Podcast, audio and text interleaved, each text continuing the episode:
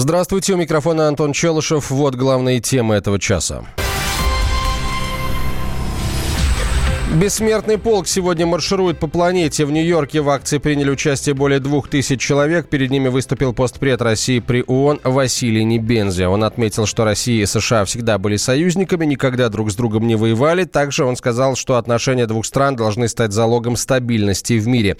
Вместе с солистками арт-группы «Сопрано» он исполнил песню «На побывку едет молодой моряк».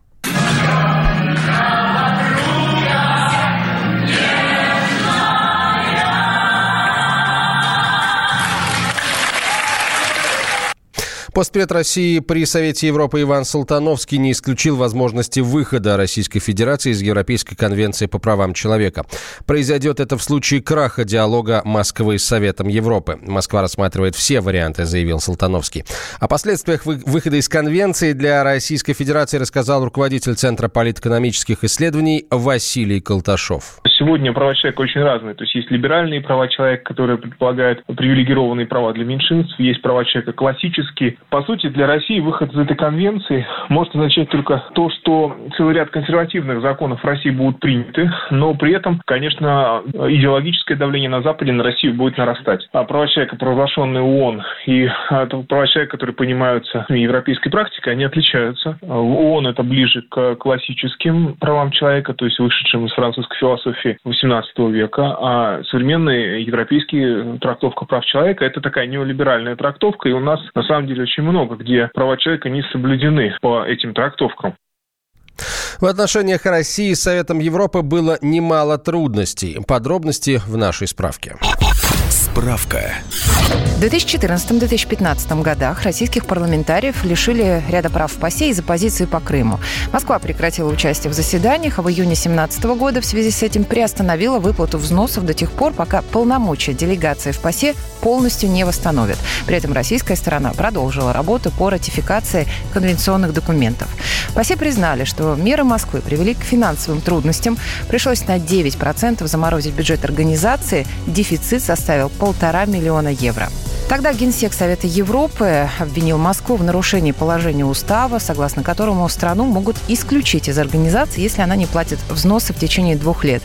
Для России этот срок наступит в конце июня 2019 года. На апрельской сессии Ассамблея большинством голосов приняла резолюцию, в которой призвала Россию сформировать свою делегацию, а также выплатить взнос в бюджет Совета Европы.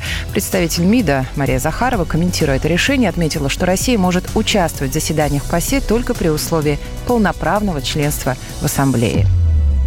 Как заявил российский постпред, Москва не жалеет, что в свое время вступила в Совет Европы. А, по мнению Салтановского, опыт помог модернизировать российскую правовую систему, гуманизировать судопроизводство, а также интегрировать российское образование в европейскую систему.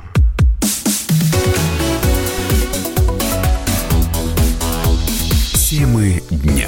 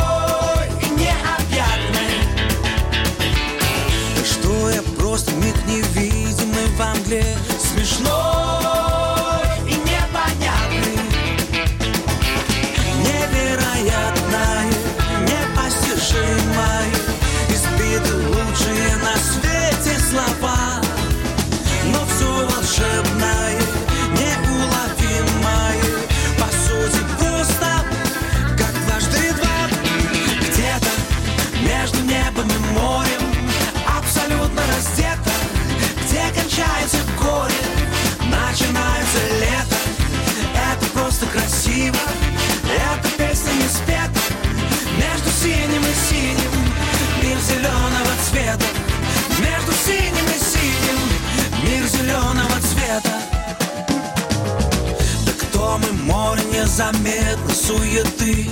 Забыть не очень сложно. Что мы 70% из воды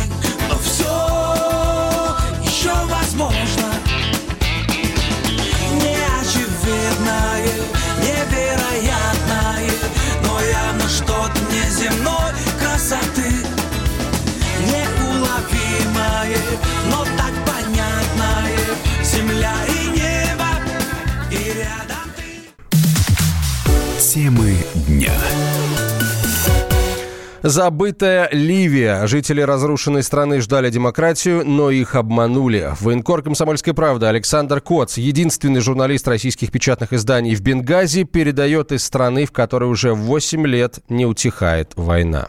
После того, как 4 апреля этого года командующий ливийской национальной армией Халифа Хафтар объявил операцию по штурму Триполи, в России вновь заговорили о стране, которая 8 лет назад свергла режим Муаммара Каддафи. После 2011 года молодое ливийское общество пробовало строить демократию, навязанную Западом. В итоге споры еще недавних кочевников затянулись, и апогеем провала западной политики в Ливии было убийство американского посла в собственной резиденции в Бенгази. Половина страны оказалась под властью исламского государства, государства, и после революции за свободу от Каддафи пришлось воевать против террористов. Сегодня в Ливии установилось двоевластие с центрами силы на востоке, в Бенгази, и на западе, в Триполи. Восточный лидер Халифа Хафтар контролирует большую часть страны, включая главные нефтегазовые промыслы. Но прибыль от реализации углеводородов получает Триполи через Национальный ливийский банк. В стране переплелся клубок интересов мировых держав, в котором за восток страны выступают Франция, Египет и Арабские Эмираты, а за запад – Турция, Катар и Италия. США взирает на все это сверху в ожидании победителя, подпитывая и тех, и других. Я оказался единственным журналистом печатных российских изданий, которому удалось попасть в Бенгази. Сверкающие витрины супермаркетов, заваленных импортным изобилием. Сама страна, кроме нефти, практически ничего не производит. Автосалоны с последними моделями мировых автоконцернов, кафешки с дымящимися кальянами, разноцветные детские площадки с ребятней, уже не видевшей войны. Но свернешь в соседний квартал, разбитые дороги, рухнувшие плиты перекрытий жилых домов, ржавые расплющенные машины, стены, изъеденные свинцом. Каша, заваренная Западом, долго бурлила, пока не начала выплескиваться за его пределы. Террористические группировки, трафик нелегалов в Европу, контрабанда золота, банды наемников из Черной Африки. Нужно было дождаться, пока это варево достигнет точки кипения, Германии, чтобы попытаться остудить пышущий жаром котел. И в Ливии, судя по всему, очень рассчитывают на поддержку России. В Москву зачастили представители обеих противоборствующих сторон. В местной прессе власти призывают нас активнее включаться в процесс мирного урегулирования. На фоне непредсказуемой политики Вашингтона Москва с ее ответственным и последовательным подходом действительно выглядит приоритетнее. Но официально Россия держит нейтралитет, дипломатично призывая противников сесть за стол переговоров. Александр Коц, Комсомольская правда, Ливия, Бенгази.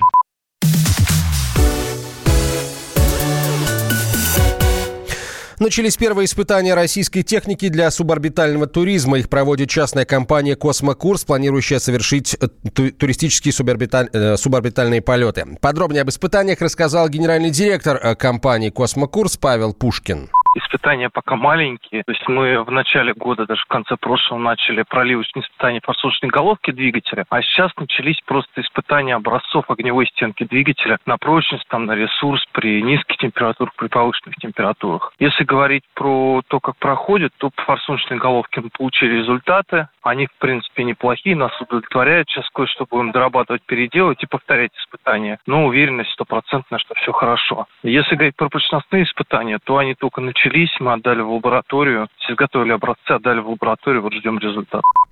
Государству такие компании, как «Космокурс», необходимо поддерживать, считает член-корреспондент Российской Академии космонавтики Андрей Ионин. Если 50 лет назад и даже там 20 лет назад космосом могло заниматься только государство, только ему было это под силу, то сегодня это под силу относительно небольшим частным компаниям. Ну, у всех, конечно, на слуху Илон Маск и его компания SpaceX. Именно она, благодаря правильно выбранной, на мой взгляд, бизнес-модели, правильно позиционированным своим продуктом, смогла все эти компании, не только, кстати, госкорпорацию Роскосмос, но и американские компании Boeing и Lockheed потеснить вот сейчас на рынке э, космических космических запусков. Поэтому, на мой взгляд, в России такие компании нужны. Такие частные компании уже у нас есть. На слуху сейчас две. Это компания Seven Space, которая вот приобрела космодром «Морской старт» и сейчас заявила о планах создания новой ракеты, которая была бы конкурентоспособна, не побоюсь этого слова, даже с Маском. И вторая компания «Космокурс», которая вот недавно было объявление, что они создают в Нижегородской области космодром для проведения суборбитальных полетов. То есть такие компании есть. И если мы хотим, чтобы действительно достигли уровня компании SpaceX, то нужно здесь проводить серьезную государственную политику. Ранее Космокурс объявил о подписании соглашения о создании космодрома под Нижним Новгородом. Для полета на высоту в 200 километров разрабатывается одноступенчатая возвращаемая ракета и семиместный космический корабль. Ожидается, что первый полет будет совершен в 2025 году. Он по плану будет длиться 15 минут, из которых в невесомости туристы будут находиться около 5. Билет ориентировочно будет стоить 200-250 тысяч долларов. Темы дня. центральную Россию пришло потепление. Столбики термометров сегодня достигнут отметки в 22 градуса, рассказал ведущий специалист Центра погоды ФОБОС Евгений Тишковец. Он предупредил, почти всю следующую неделю погода будет неустойчивой и дождливой понедельник солнечная сухая погода, уже ночью даже не прохладнее 9-14, а днем уже 20-25 комфортного тепла, это выше нормы. И, собственно говоря, на следующей неделе череда праздничных дней, 7, 8, 9. Тепло такое сохранится 20-градусное, ночами 10-15, плюсом днем 20-25, но э, там пойдут такие настоящие весенние ливневые дожди с грозами. В московском регионе сегодня объявлен третий из пяти уровень опасности из-за сильного ветра, грозы и высокого риска возникновения пожаров.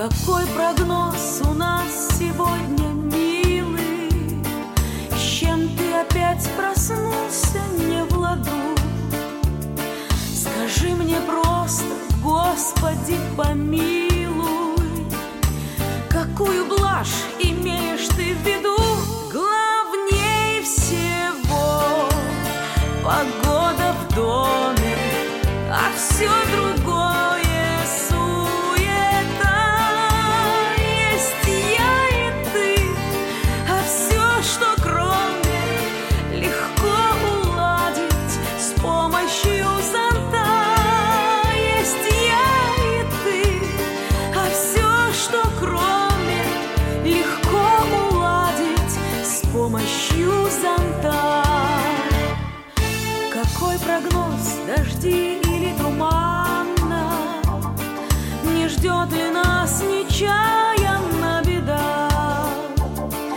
Тебя, как извержение вулкана, Я предсказать не в силах никогда. Главней всего погода в доме, а все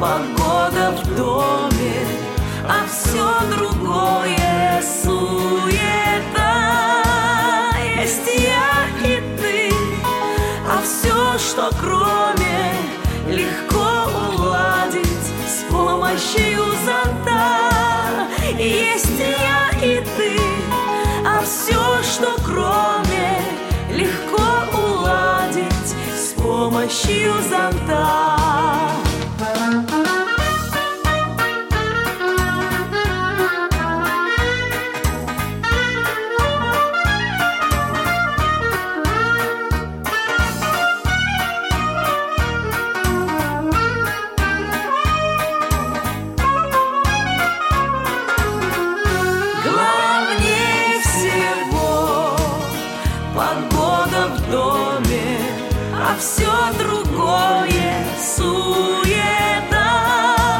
Есть я и ты, а все, что кроме, легко уладить с помощью зонта. Есть я и ты, а все, что кроме, легко уладить с помощью зонта.